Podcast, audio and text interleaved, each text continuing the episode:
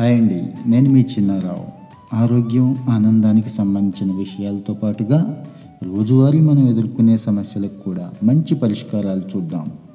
నాకు బెస్ట్ అనిపించినవన్నీ మీతో షేర్ చేసుకుంటాను. ఈరోజు ఎపిసోడ్లోకి వెళ్ళిపోదామా?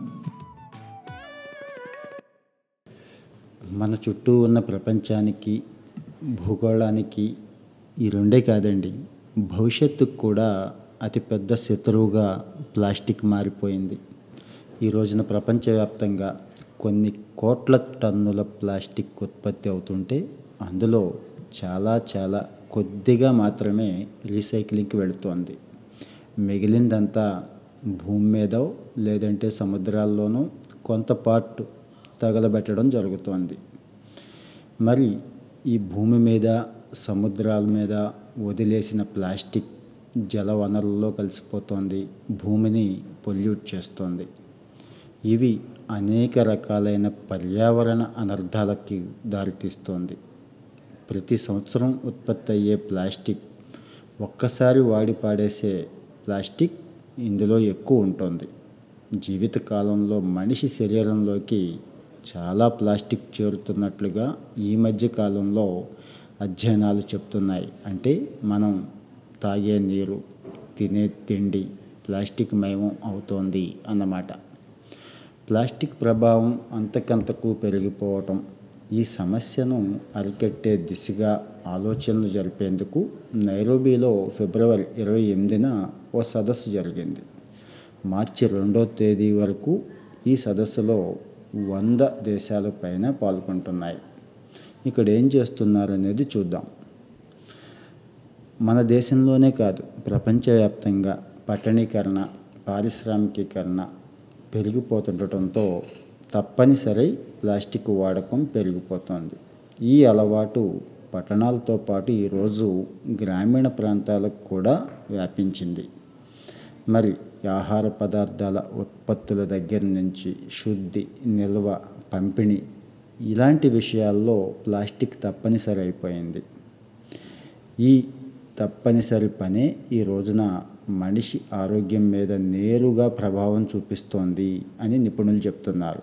అందుకే ఐక్యరాజ్య సమితి పర్యావరణ కార్యక్రమం ప్లాస్టిక్ కాలుష్యాన్ని అరికట్టాలి అని పిలిపిస్తోంది.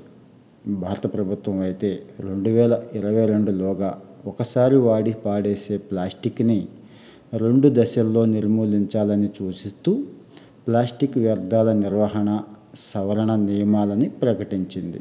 ఈ క్రమంలో డెబ్బై ఐదు మైక్రాన్ల కంటే తక్కువ మందం కలిగిన క్యారీ బ్యాగుల ఉత్పత్తి దిగుమతి నిల్వ పంపిణీ అమ్మకం వాడకంతో సహా రెండు వేల ఇరవై ఒకటి సెప్టెంబర్ ముప్పై నుంచే నిషేధించారు.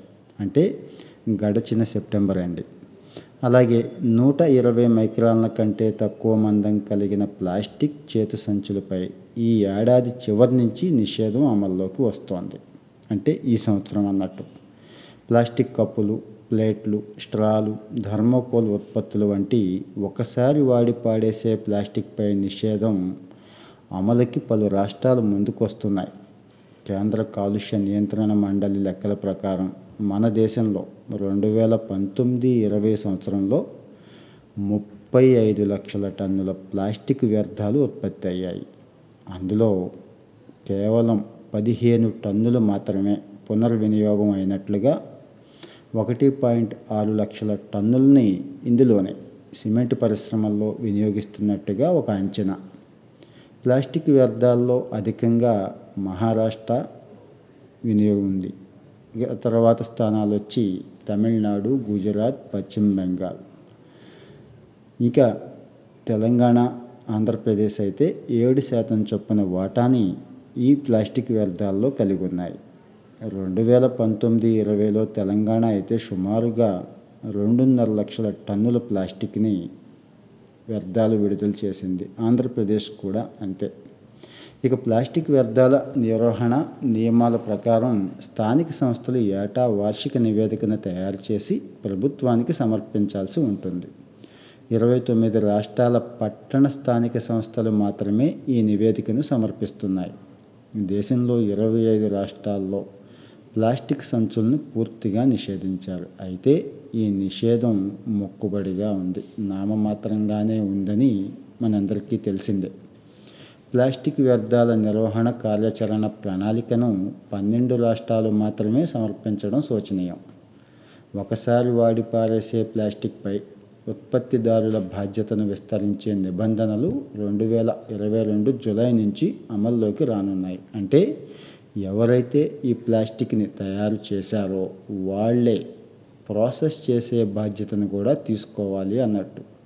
ఉత్పత్తిదారులు దిగుమతిదారులు బ్రాండ్ యజమానులు ప్లాస్టిక్ ప్యాకేజీ వ్యర్థాల సమర్థ నిర్మూలన కోసం అనేక రకాలైన పద్ధతుల్ని ఆచరించాల్సి ఉంటుంది.